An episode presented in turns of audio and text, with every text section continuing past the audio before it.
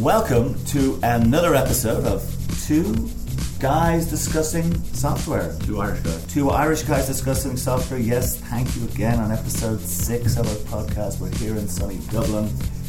It's a beautiful day. Isn't it an absolutely beautiful day here in Dublin? We've had some fantastic weather all week, and we are here to talk about our usual topics. I'm here joined, as you can hear, by Brendan, Brendan Walsh, my good friend and global sales director of our organisation, as always, to talk about our favourite topics the software industry, the company IBM, renewals, customers, the law a little bit, perhaps, but maybe shortly. We have. Mm-hmm. We're going to be joined by Guy Tritton. Good friend of ours. Yes, indeed. Guy Tritton is the IP barrister from the United Kingdom, author, lecturer, so we'll have a chat with him later on. Quite appropriate. Two Irish guys being joined by Guy. Yeah. So, IBM. We always have to start with IBM. Let's talk a little bit about IBM. I have to say it. Did you see the share price movement? Was it was it down? No. Again? No. No. No, no, no, no. In fact, since we last spoke on this topic, on this show, they have had a significant movement of their share price in the last month. Excellent. It has moved from, those of you in the financial world, low to mid 30s up to 141, 142. So it's a pretty nice movement. Not quite moved very far in the, over 12 months. It's pretty flat actually. It's about 12 months ago. It was about this, about the same. But, but I thought that was pretty interesting. Obviously, they must be doing something right. Do we know what they're doing? Well, we know they sold the software portfolio, some of the software portfolio to HCL. We talked Yeah, about that raised a bit of previously. cash. Yeah. So they've raised some money. Maybe they But shared. they, but then they spent a lot of cash. You Yes. know, buying Red Hat. So They're going to need a lot of money. to Pay back the whatever way they borrowed that money. I presume they can have 30 odd sitting, billion. sitting in the bank. Sitting in the Yeah, bank, Probably financed it, but yeah. But then they're selling off assets to raise cash, so maybe it wasn't all uh, all debt. Yeah. Um, but so we do we know what the positive news is? No, well. I think it's Wimbledon. yeah, really. Yeah, personally, I think it's Wimbledon. I mean, they've got you know uh, Coco Gauff, fifteen-year-old tennis player, beating Venus Williams. I mean, every time I'm watching Wimbledon, I just see IBM everywhere. They're all over the news. You've you been watching Wimbledon? I haven't because Yeah. I've been very busy. I watch other sports, but we're not going to get No, into that. No, we don't do Wimbledon sport. We'll do Wimbledon because But I like, did hear about the 15 year old, and uh, when I did, I looked at my own 15 year old daughter and said, What are you doing? yeah. Lying on the couch. I've stopped that. Pretty I've, amazing. I've stopped I like, no, I don't do that anymore. Yeah, I could it's, never. not fair. it's not fair. Not fair for the. Know, we won't bring won't bring family into this. No, We're not going to talk about snowflakes. No, no, no. And Nick Kyrgios, uh, I think he's Australian, is he? He's played Nadal yesterday. He's the funniest guy. I saw him actually in his previous round. It was the third round or fourth round yesterday. In his previous game, he did I think one or two underarm serves yesterday at the centre court. My own tennis. He does it again. He does it again against Nadal of all people, the Spanish ace. What was he doing? Sprinting from the back of the court? No, he just did a little, did a little Yeah. dinky over the top, and he was. gone. I didn't see it coming. Yeah, no, it was been very good actually. The tennis has been excellent. So yeah, so there's, there's been absolutely no bad news, and we're back No, in it's Dublin. very positive. We're back in Yeah. Dublin. We've been away though, We were at ProcureCon in Denver. and we have news from there, don't We we? certainly do, yeah. Great show. Oh my God. Great show, with some great people, lots of very topical conversations and workshops. I think you chaired a couple of them yourself. So I did, thank you. Yeah, Yeah, I did, just I did. Yeah. It's very tricky actually, a lot of hard work. I had the first session actually was quite good. I had Matt Tucker from Barclays and, and Yogesh Sayanakar from BD. Future of procurement, where it's going. What I thought was really interesting, particularly with in relation to our business, the titles. Change in titles. Mm-hmm. Procurement titles for senior positions in procurement, chief procurement officer, mm-hmm. director of procurement, director of sourcing. Latest one, Chief Cost Transformation Officer. I'm looking for the Chief Renewals Officer Yeah, yeah. in that team. But yeah, I mean, this is this is just showing where it's yeah. going. But it's several years ago now. I, I went into one of the kind of more notable Irish financial services organisations, and when I was working with them, and it's, it's probably ten years ago, and they were at that stage they were called cost management and procurement. So maybe they were ahead of the trend. But it was unusual at the time because I hadn't heard about it since, and then it's become quite topical in. Uh, in Denver, but actually, you know, ten years ago, I saw something like that evolving in the industry. and have that company that you mentioned, when i mentioned names, bought from us. Or do they use us? Yeah. Uh, unfortunately, not. Or maybe they're not doing the Yeah. transformation as they Yeah, should. th- well, there's certainly they could have been at Denver because there was a lot of topics around areas of interest for us, such as cost savings and managing the black hole, as it was called, of renewals and so forth. So, uh, yeah, they could have learnt a lot by, by being in Denver. Yeah. Yeah. And we had a really good session as well then with about the mega vendors and that the black hole of renewals as the, that Yeah. was being called at the show. Yeah, there was a lot of fighting talk in the titles. I don't know if you noticed that, but there was the black hole of renewals and the battleground and negotiations and winning the war against your vendor. So there was a lot of kind of very pugitive kind of titles. In, yeah, that's in, interesting. Across across the stream, I just I just noticed that when I read the agenda. So what does that say about you know it is a battle when you're in negotiations and it's kind of seen like a fight. Yeah. It seemed like some of the guys on stage that you were you were interviewing and sharing, it was it was a fight and it was all about how to protect yourself and it wasn't about actually the relationship you should have with yeah. the vendor. The relationship was missing. It was about how to stay compliant, how not to be audited, how to win the battle, mm. and I thought that was an in- interesting uh, kind of take on the show. That was my, one of my big takeaways. And this was the first time we did a procurement, pure procurement show. Mm, yeah, because we normally do the software asset manager we events. The, we hang out with the SAM guys. Yeah, you know they're good fun, but. Yeah. Uh, yeah, it was it was definitely a different slant on it. When we're at the software asset managers, it's, it's, it is much more about making sure that they're compliant and understanding their rights and entitlements and, and so forth. But with the procurement people, was definitely cost saving and, and saving strategies. Mm. And then, as I said, winning that war was definitely kind of much more on the agenda. Yeah, you know? yeah. I thought Brad Veach from Walmart, who was part of the panel session, but his, he was great. Yeah, his his presentation was outstanding. Yeah, yeah. no, he was very good. He was a good, good presenter. But I, my main takeaway from that is he talked about how to manage two and three really low dig, single digit reductions, or Yeah. maybe even no or increases. Sorry, not even reductions. How do you manage down your vendor to a three percent annual increase as opposed to a decrease? And how that you know when you look at that compound over ten years, the actual amount of money that costs. Whereas, when obviously, when talking to us, it's all about will reduce your costs year on year. So it's kind of interesting that such small numbers is what's being discussed Yeah. when, when dealing with the mega vendors. You Yeah. know, Yeah, no, it is. It's a, and a lot of it goes back to in a topic because we're going to be joined any second there by our eminent colleague and barrister Guy Tritton. It's a rights and entitlements. And mm. Guy, you're with us here in Dublin. Well, I'm delighted to be here. Beautiful day. Guy, you're you're also known as in our company as the guy. I'm very happy to be the guy, that guy, this guy, anyway guy, however you want it. And you've, you've got accolades. You're a barrister, you're a specialist in intellectual property, you're an author, you're a lecturer. You've just come back from Georgia walking. Tabasio, my PR agent, can I say any more? well, we're delighted to have you here. On, the, on this topic of entitlements for our listeners, really, it's like, isn't that part of the problem? Contracts, license agreements, complexity. Is that where it starts and ends, or is there more to it than that? Yeah, a lot of these contracts by these big software vendors would not get plain English awards. Let's be clear about this. They're often 30 years, 40 years out of date, not dealing with current technology. That gives rise to ambiguity. Ambiguity gives rise to pressure, software audits. And sometimes one sort of can't help but thinking that this is all a little bit deliberate and intentional. Are they sailing very close to the wind, some of these software vendors, in terms of pushing the boundaries of the law, whether it be the European Software Directive or US Copyright Act? Um, I think a lot of these software vendors they like to finesse the uncertainty, entitlement to fixes, software audits. What are your licenses? It's a sort of David and Goliath situation most of the time. When you've got an ambiguity, you've got a lot of interpretation as to how these licenses works. Generally, Goliath, the software vendor, says, "Well, if you want to argue it further, we can." It tends to be that the licensees roll over. Okay, fine, we'll do what you say. So yes, uncertainty is it there for a good reason? I think it's there for commercial reasons. And the practice, the audit practice. The audit practice is really the what follows on from having ambiguity. If your license isn't clear, software vendor comes in. uh, it may be unclear as to the terms. It may be unclear as to sort of the extent of your licensing. Does it cover desktops? Does it cover mobile use? All these types of things.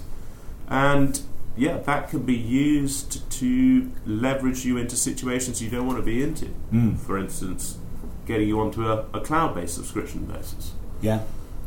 And Brendan was talking earlier about the event we were at. Come back from Denver, and there are procurement professionals talking uh, emotionally about getting two or three percent reductions in, in savings from these these mega vendors. And obviously, you know our business. and Our business is about providing, on average, sixty percent saving. And one of the que- the legal questions that often comes up in our business is: Are we obliged to renew the maintenance?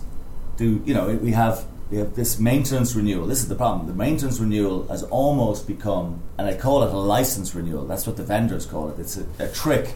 It's like the the trick that the devil played that he doesn't exist. Was that Well, they actually the- call it subscription. Devil's advocate, by the way, that film. subscription and support is used by IBM, for example. Yeah. So it's, it feels like you're subscribing to something, and therefore you need to continue to subscribe, like your gym membership. Yeah. And I can't put it on pause like I can do at FlyeFit here in Dublin. Yeah. I have to continue to pay, otherwise I don't get anything. That's what people Yeah. think. Yeah. Yeah. Yeah, I mean, it's.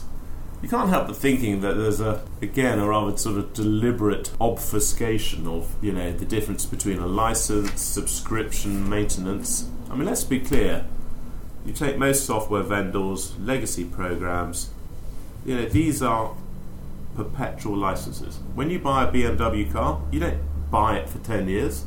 You don't have to take it to an authorized dealer. It's yours to do or not to do as you see fit. You can take it to an authorized dealer, you can take it to an independent garage. Exactly the same as software. And you can't help but thinking that a lot of this wordplay, subscription support, is designed to sort of confuse the issue a little bit. And are they allowed, the vendors, we see a lot of penalties and kind of back charges and very nasty practices if you don't play by their rules. Their rules are we want you to renew, we want you to continue to spend these, this, some outrageous amounts of money. Are they are they allowed to do all that? Well, some of these practices, like you know, if you return to us having been with somebody else, we'll pay. You have to pay four times. Uh, pretty dubious in terms of uh, sort of antitrust law, but I don't want to get too much into that. The fact of the matter is, like a prodigal son who returns, people are delighted to see you. They will take you uh, and take you pretty much on the terms that you see fit. This is really all about licensee power. If you've got the right to go independent software vendor for subscription, they want your business. Yeah. I wouldn't worry about it too much. Yeah. The point is, and this is the take home message, is it's perfectly legal to go to a third party maintainer. Mm. There is absolutely 100% nothing wrong with that. What happens if IBM try to change the terms after the fact? In terms of the license, Yeah. no, they can't. Once your license, if it's a little bit like BMW saying, I'd like the car back, please. Mm. Sorry, I bought it off you. It's mine. So there's You no way they could do that. No way. Yeah? Absolutely no way at all. Yeah, even some of those, you know, online T's and C's. So you get your master services agreement, and inside the master services agreement, there are these hyperlinks to additional clauses that exist online that can be easily edited after the fact. So I signed the paper, I send that back, but there's a link in the paper to something online which could easily be changed. Is that does that happen? Yeah, I mean the law is you've got to know what the contract is when you buy it. Mm-hmm. If, if you, you you- you can't sort of start saying, well, it was that when you bought. Two weeks later, it's this. Four weeks later, it's that, because you're changing some hyperlink reference. That that's not allowed. Often, what happens, and I've seen it quite a few times, is of course these hyperlink references are changed. Yeah. Not through bad faith; they just get updated. Mm. But the terms and conditions you've entered into were the terms and conditions which existed on that day when you signed. Yeah. That's in concrete. So you should print out those. Isn't that what they were saying at ProcureCon? One of the, the speakers at one of the panel sessions, it was quite interesting what they said. If you should, when you sign your contract, that you download and print, have a physical copy. Mm. And they were saying that because actually they have seen, this is what they've seen, those changes. Now, whether those changes were deliberate changes or not, it doesn't really matter. They changed after the fact, went to the trouble of printing off what was behind those links. I've seen situations when the left arm doesn't know where the right arm's doing, so some of the hyperlinks go to 404 pages. Well, print them out. If they're a 404 page, you're in good. You're in good position. There are no terms and conditions on that hyperlink. You're talking about a very complex organisations. Somebody, millions of employees. These things happen. Freeze it. Put it in your safe. Lock. Throw away the key. And if you find it's Well, for, don't throw away the key. Actually, yeah. give it to somebody.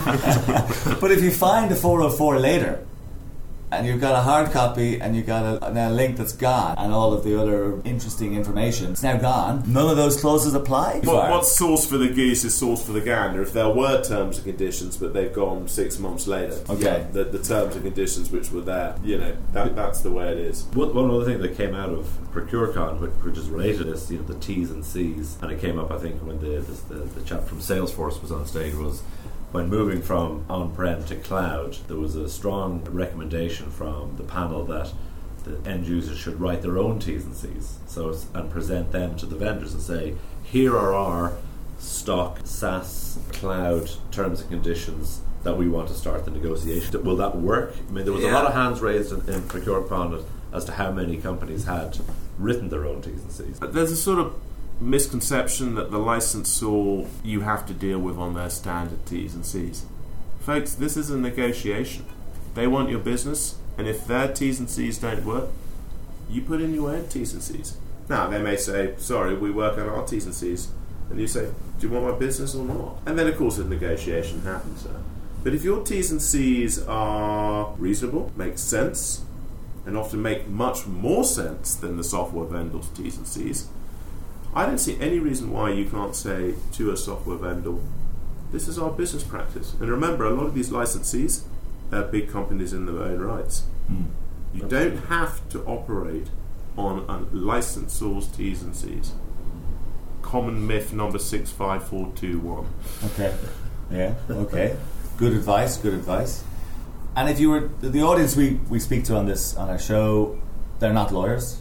They are IT professionals. Many of them are software asset managers, work in the IT industry, maybe sometimes work in the secondary market, or, or procurement professionals. We hope to get some of those obviously on this as well. The if you were giving advice to them, they don't they don't live in the world of legal jargon. They don't live in the mm. world of what they can and can't do, and in fact, it can be quite fearful. Mm. You know, what am I what am I allowed to do? And indeed, actually, many in-house c- counsels because they're probably hired to help the business, whatever business that is, whether it is you know retail, as in Walmart, for example, just using the guys who are at the conference, or it's Barclays in the banking industry, whoever it might be. Their their in-house counsels are, are, are specialists in the law of their industry.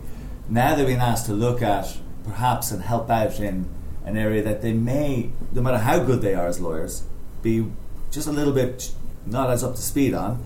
And the people who are looking at this internally, it's kind of tricky, isn't it? How, what, if you give some advice to, to, to our listeners, what would you say to them? Where, to, where should they start and how do they go about getting their head around this? I, I think in-house counsel will often feel uncomfortable with dealing with IP licenses, software licenses, computer copyright. These are quite specialist areas. Um, but on the other hand, if you want to get advice and you need advice, there are people you can go to. Um, this law is not as complicated interestingly enough, as the software vendors want you to think that it is. It's simpler. But they arbitrage your ignorance in this area to say, no, sorry, the law doesn't permit that. It's not that complicated. Excellent. Trust me, I wouldn't be in this field if it was. Well, I think that's a fantastic way to end the show.